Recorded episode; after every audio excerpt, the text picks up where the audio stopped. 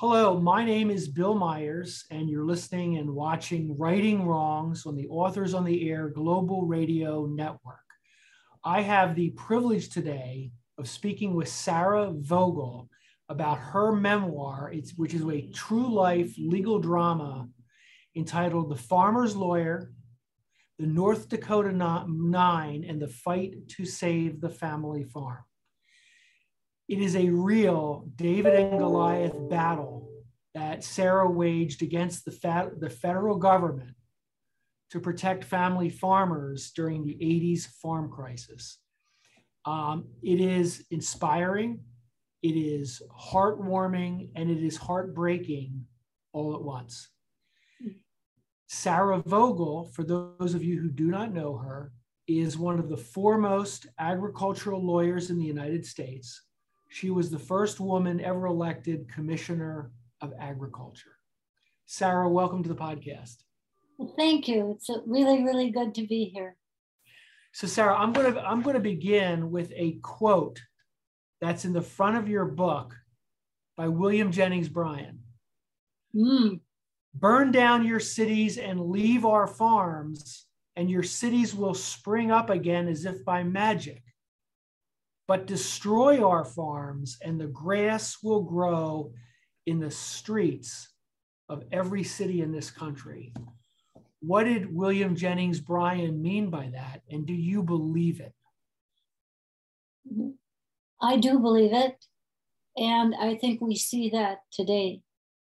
Um, the you know, much of the news of the day is what is happening in rural America why are the small towns in such, and this is all over the country, but it's because farming, agriculture, the farmers go into town, they buy the seed, the fertilizer, the appliances, they they they shop and they uh, and then they grow and they produce and it's it's really worked out much better but in in modern times, uh, with the growth of the huge corporate farms, mm-hmm. um, those um, they're they're just not supporting the the smaller towns, the medium sized towns, and I think food is the basis. Uh, we need food, we need water, we need air, and farmers are a solution to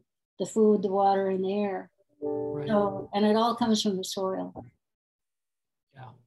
Yeah, and I think, and you're right. And I think what William Jennings Bryan said over 100 years ago is as true as today. Yeah. Farming is the backbone of the country. Everything starts with food. No food, no people, no nothing. And what you know you bring out in your book is how the family farm is disappearing.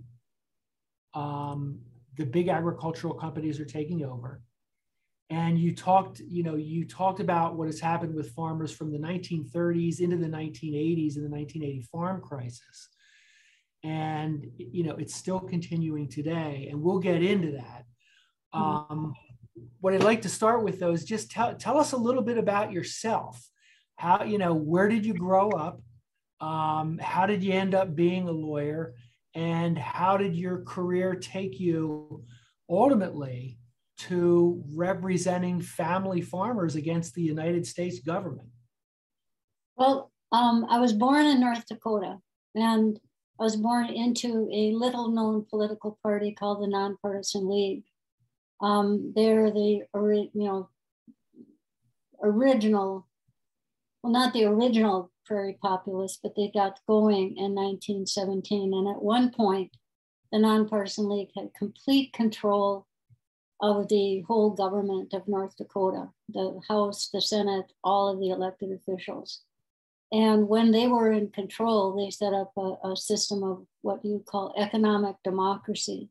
Mm-hmm. They set up a state owned bank that is celebrated over 100 years. They have a state owned mill and elevator. Um, and their idea was that the state should partner with farmers and workers um, the union people, the laborers were just much part of the league as the farmers. And uh, so they set up this model of economic democracy um, that uh, it, it, sort of inspired me um, my whole life. And in the 1930s, my grandfather was a uh, politician and he worked with a significant governor of the time. They called him Wild Bill Langer. And he was actually like uh, a Columbia educated uh, lawyer, Columbia law educated lawyer, first in his class, etc. But he came back to North Dakota and, and he was like a phenomenal lawyer and was the governor at the time. And they were waves and waves and waves of foreclosures going on. And he declared a foreclosure moratorium to stop the um, stop the flood of the losses of the farms. It was extremely serious. He, he thought FDR wasn't doing enough. Right. Um, and so um, so I grew up with this philosophy. Um, and then after college, I went to law school at New York University. And then I did consumer protection work. I did a little stint in, a, in corporations, in a bank and in corporations, which was a great learning experience. Right. um, when you see how, you know, there are good, certainly very good corporations, good citizen good corporations, and there's some who are not so good. Um, from there, I went to uh, Washington, D.C., and I was the first um, program head of the Equal Credit Opportunity Act, which was the first law that forbade discrimination in all kinds of credit, uh, commercial credit, consumer credit, uh, housing, um, all, all kinds of credit. And that's when I encountered for the first time the USDA and its little agency, not so little, is the big agency called the Farmers Home Administration, which made residential loans and farm loans. And that, um, it was, it's so much in the news today. I think you may have heard about, you know, the uh, demands of the of the black farmers for and the Native American farmers for, uh, you know, recompense for all the discrimination that they occurred incurred all all all these years. But I I knew this in um, 1977 and 78 because of all of the lenders, and we had thousands of lenders, and we were receiving tens of thousands of complaints about discrimination. The worst was USDA so that sort of gave me an edge. Uh, like, um, so when the first farmer came in and said this particular agency of USDA had treated him quite badly, I was certainly able and able able to believe it. It didn't sound at all implausible. And then uh, after Reagan was elected, oh, and then I moved over to the Treasury Department which was which was really kind of a fancy job. I was right down the hall from the secretary and um, ate in the secretary's dining room and was part of the upper upper management. I had a title. It was it was a program set up by Jimmy uh, Carter that every secretary in his cabinet had to have a consumer affairs advisor to steer that cabinet member correctly on consumer issues, and I was it for Treasury for a while. You, what? You had you had to leave the federal government in order to sue the federal government and represent oh, yeah. farmers. Yeah. Well, and, I left like two days after Ronald Reagan got elected, really quickly after he got elected, because I, I thought there, there just isn't any way that he was going to support a consumer protection position. It was an executive order, and I thought it would expire. But that enabled me to work with farmers. And I moved back to North Dakota. And the first farmer told other farmers, and then pretty soon I was in my phone was ringing from morning until night, and uh, farmer after farmer like in the back of your screen, there are uh, two, I'm talking to two farmers in a field, and they were amongst the first farmers I worked with. But the story I kept hearing was the same about really abusive tactics and disregard of the law and disregard of the Constitution. Yeah, in your in your back. I just wanted to read something because it, it, struck me. It's in the prologue, which you call, but it's the call. You got a call. It says in the summer of 1983, I was 37 years old, the single mother of a young son working to win the case of my life. All over the country, farmers were in crisis, drowning in debt, on the verge of losing everything. My phone never stopped ringing. I had seen a man who'd been farming for 30 years break down and cry helplessly in my office. I had watched younger men choke up over the death of their dreams. How bad was the farming crisis of the 80s and what, what was causing it? The um, I, I still get choked up thinking about those those times. I mean, it was very emotional. Um, what caused it, I think, was um, well, it built up. I mean, interest rates were incredibly high. Um, there were big problems in the marketplace, but the but the trigger, the fault line that that turned it from bad times to total crisis was a decision by the Reagan administration to reduce delinquencies in all federal loans by 20% in every single agency. And that included the Farmers Home Administration, which had been set up in the 30s by, by uh, President Roosevelt to be the compassionate, uh, patient provider of low cost credit. Right. But with David Stockman and Ronald Reagan, they really didn't want to see that program there. They didn't want, they didn't think farmers should be borrowing from the federal government. And so they put this big crackdown, and all of a sudden, there were thousands of notices that went out to farmers saying, We won't lend to you anymore. And by the way, you owe all of the money that you borrowed and you have to pay it within 30 days. And in the meantime, we're not going to give you any money to feed your cattle, to pay your electric bill, to buy fuel. You're done. Mm-hmm. You can you can uh, quit or we'll take your farm. Two choices. And this, um, that that was all over the country. Right, and it was I mean all the small and mid mid-sized family farms. Yeah, the ones that were affected. They were, yes, there were roughly about 240,000 farmers nationwide um, who had borrowed from the Farmers Home Administration and they were the they were the farmers that could not get credit elsewhere. They were and over the years, Farmers Home from the 30s on had had very low default rates because they they were patient, they they had good terms, they had people who cared. They were like social workers. And and they did marvelous marvelous work for decades. But under Ronald Reagan, that system was turned on its head, and it became absolutely oppressive and, and harsh, um, unbelievably harsh.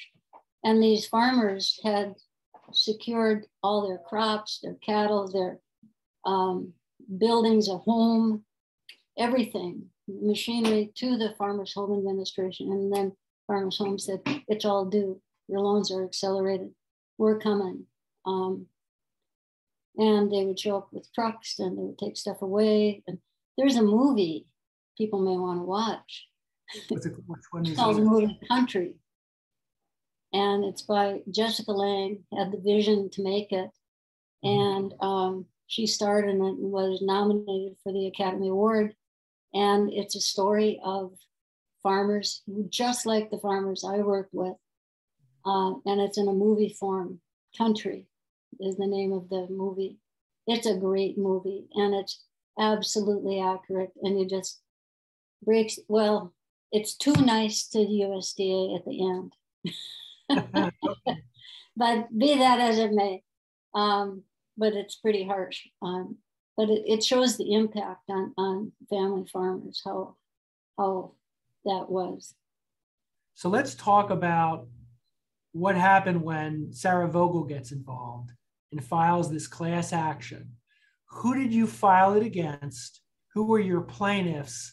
And how did it unfold? Okay.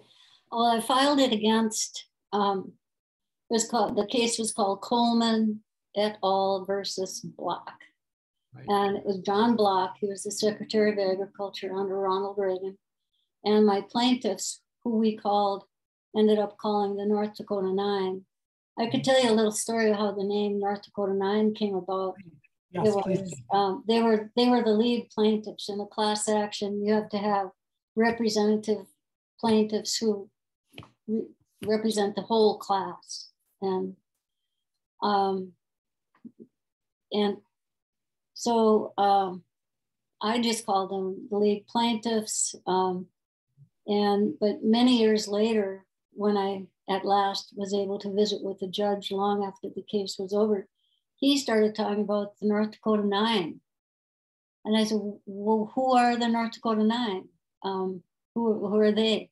And he said, Well, they're your lead plaintiffs. And how did that come about? And he had uh, heard about the Chicago Seven. okay. Was that Judge Van Sickle? That was Judge Van Sickle. He invented. So okay.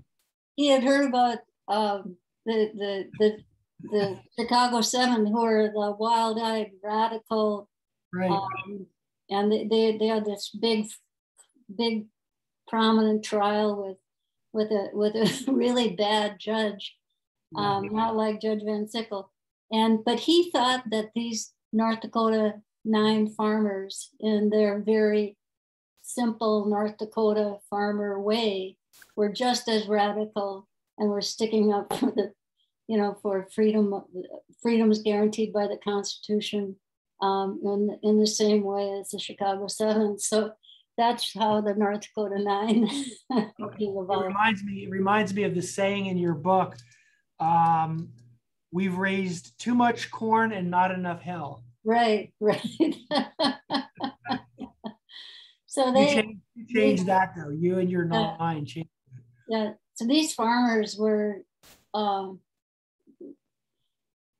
they they've been treated so badly and you know i had taken constitutional law and in law school i had great great teachers um, and i and i knew the federal government because i'd been at the federal trade commission i'd been at the treasury department and i knew a lot about credit and I just couldn't believe how badly these farmers are being treated. So basically, find out what the causes of action are. And they were disregarding a federal law that said that whenever a farmer was unable to pay due to circumstances beyond his control, his or her control, then the government may provide a deferral as opposed to foreclosure. And um, Block had decided that that was a discretionary law. He didn't have to follow that. He didn't have to tell farmers about it. But the worst part was that the way they were collecting, they would have a they would have a security agreement over all of the income from the farm, the wheat, the milk, the cattle, everything. And when they decided they were going to shut somebody off, they accelerated the debt and not one penny went back to the farmer. And this came with no notice. Wow. All of a sudden, one day, the farmers' checks would bounce because they had supervised bank accounts and they just empty the bank account and they would stop releasing all money and they were electricity was disconnected um, wow people yeah. were calling up because they couldn't get their kids into the doctor their health insurance was being canceled it was um, it was horrible. And it was a constitutional violation. So the difficult part, and what the book talks a lot about, is it isn't easy to sue the federal government. yeah. I know. You have to you have to follow certain avenues that allow you to sue the federal government. You have to find the cause of action. You have to exhaust all administrative remedies, which was very difficult because the administrative remedy that was offered was so appalling. Um, it, the judge, the, the, the hearing officer, would oftentimes be the very person who had made the decision or worked right under the person who made the decision. And farmers just weren't winning, but they should have won. And they, they didn't care what the law was. I mean, I literally went into hearings and I said, well, this is the law. And they, they said, this is true. They said, we don't follow the law. Mm-hmm. We follow procedure. well, I want to I, I want to point one thing out. The farmers are in economic stress. They their their assets are taken their money is taken. They come to you to represent them. They can't pay you. So you end up with nothing. You end up living living in your father's house. And this battle becomes on the one hand the united states government represented by the biggest law firm in the world which is the department of justice and on the other Sarah Vogel, her father, a prominent trial attorney and Supreme Court justice, and a couple other people. And ultimately, you prevail. How did that happen? Well, uh, I have to give my father a lot of credit because um, he. I figured this was this case was so extreme, and he was he was a sensible person. I thought if I so I hung out by myself, which was probably pretty rash.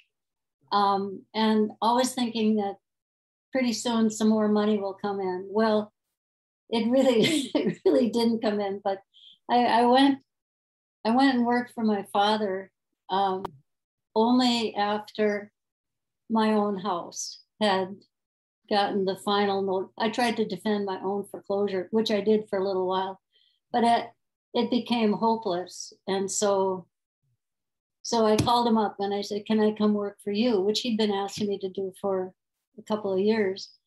And he said, Sure. So I moved into my parents' basement, my son and I, and he paid he paid my salary. But by that point, I had the complaint ready. I had exhausted most of the administrative remedies. I had the plaintiffs, and um, and so I was able to um, I, I told him, I said, well, the case is basically done. Mm-hmm. that was like, certainly not true, but what did I, you know, but uh, yeah. he, he, he grew up in the nonpartisan league too. And his father was part of the, the generation were fighting the foreclosures in the 30s. So he was very supportive. Um, so, and then I found other lawyers, the, the litigation director of the National ACLU called and said, I hear you have quite the case. I found a class action lawyer, uh, Allan Kanner, who's now one of the, you know, he is now probably the, the most prominent um, class action lawyer in the nation. And they came in and helped. And so we had a really good legal team and we worked hard. And then we we did all our work undercover, so to mm-hmm. speak. It was like we exhausted administrative remedies, we developed the briefs, we developed the complaint, and then we sprang it on the federal government because we had to. Right. Because they were they were people were bringing cases all over the country, and with one exception, down in down in Georgia, farmers were losing. Right. Because the Department of Justice would just you know, beat beat down little yeah private practitioners. So it was it was quite the drama. Yeah. and here's here's a part that I found very dramatic. I, am a trial lawyer, you're a trial lawyer, and, and I can tell people a trial lawyer's classic anxiety dream is you're notified by the court that you have a trial the next day. Yeah. You're not ready for. You got that call. I got that call. Yeah. that that, Oh, that made my heart race when when I read that. Oh, yeah. I mean, I it was it was it was perhaps the anyway, what happened is that we had been maneuvering with all the motion practice and this and that, and then um, filed a case in May, and it was all going our way. And in September, we were going to have a summary judgment hearing, Right. which and a hearing is not a trial. Um, and and we'd agreed that it was all going to be done on the basis of affidavits and no need for witnesses. Right. I got that in writing, the transcript. And then the day, and I've done all these briefs, big fat briefs, 100 page briefs. Um, the, I got a call from the law clerk, thank God. And he said, and I and I apologized. I said, "Well, I'll get my brief to you tomorrow morning. I'm driving in tonight." And he said, "No, I'm not calling about the brief. I'm calling to find out what witnesses you're bringing to the trial tomorrow." And I just trial. He said, "Yes, the trial tomorrow." And then so I I'd never done a trial. I had never watched a trial. I and I had 8,500 farmers relying on me, and my dad wasn't available. My co-counsel weren't available, and so I called my clients and I said, "Show up." Mhm. And we prepared in the morning, and I went and did the trial. and it was like yeah.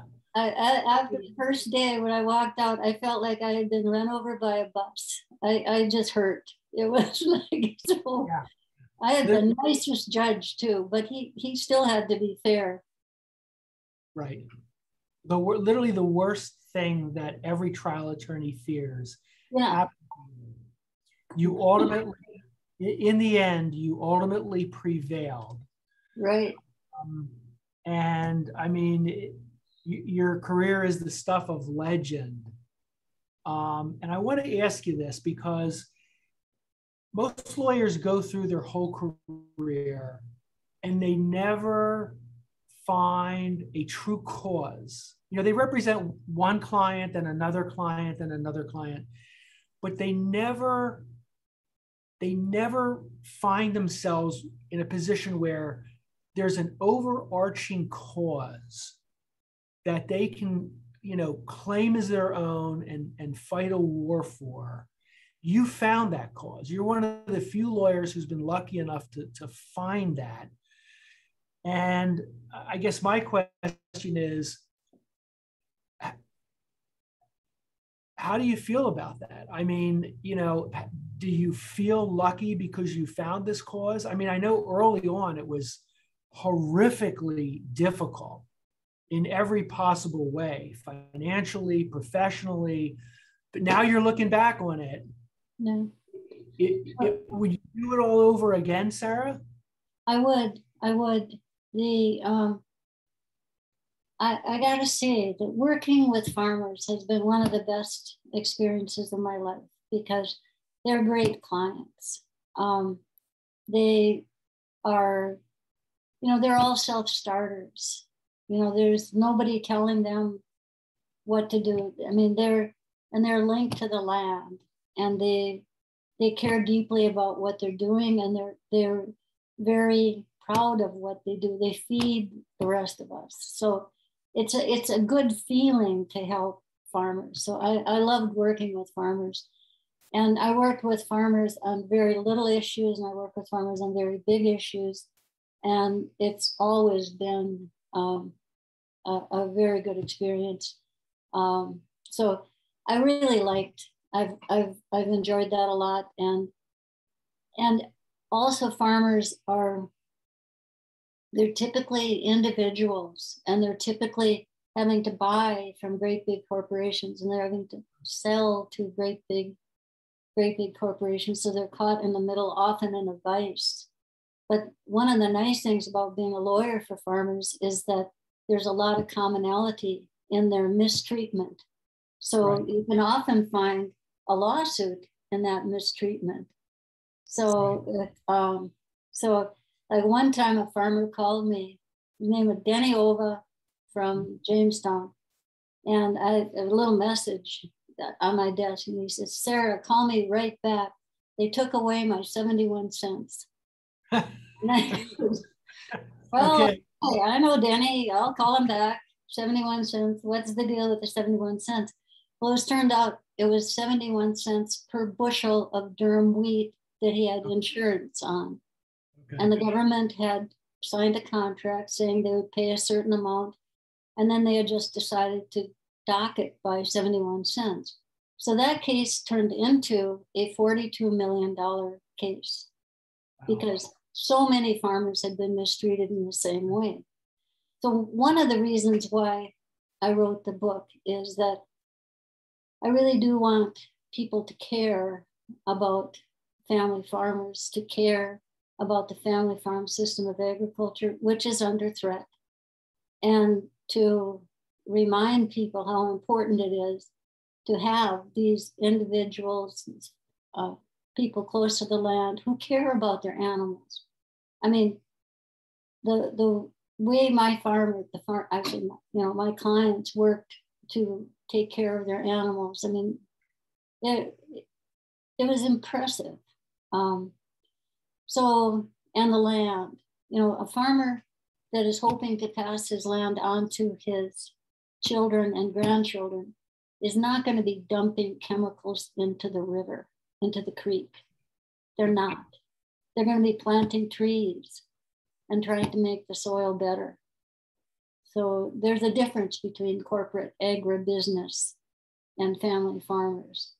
Uh, so I, I really hope that the book will encourage lawyers to represent family farmers, to for society to support family farmers and to um, straighten things out. yeah. Well, let me, I mean, let me say, and you know, I have the book in the background behind me, and I have it here.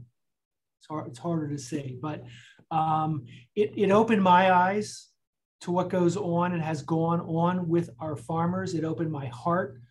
I would encourage everyone to read this book um, whether you're a lawyer, a non lawyer, or you're just interested in justice and injustice, and, and you like to read a story where Goliath is toppled by David, um, this is your book. uh, and I and I mean that, Sarah. And I'm I'm honored to have read the book, and I'm honored that you're on the podcast. Um, is the book? I mean, I got an advance copy. Is the book out now? and when and where can people get it? The book will be out. The release date is November 2nd, and okay. it's going to be out nationwide. You can go online, it's for sale at local bookstores, um, a bookshop.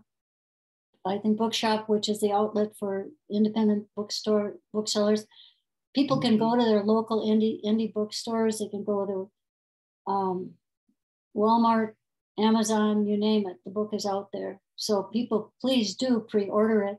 And yeah. to make a little pitch, in a few weeks, we're going to get the North, the surviving North Dakota Nine together along with the legal team. Um, my father is, is passed away, but uh, Allan and Bert, the, the class action and the constitutional lawyer, and I, we're all going to be on a little reunion uh, on Zoom uh, November 10th or 11th. It's, I have a website, sarahmvogel.com, and it's got a lot of information and also a lot of reading so people can find out about the Nonpartisan League and the philosophy and the issues of today and stuff like that. Okay, Sarah. So get the book. Yeah. Yes, get the book. Um, let me let me sign off. My name is Bill Myers. Uh, you can get me at williamlmyersjr.com. This is the podcast Writing Wrongs on the Authors on the Air Global Radio Network. And it's been my honor to uh, speak with Sarah Vogel today. Sarah, thank you for, um, for coming on the podcast. Well, thank you for asking me. It's been a privilege and it's been fun talking. Thank you. Okay, me too. Thank you, everyone.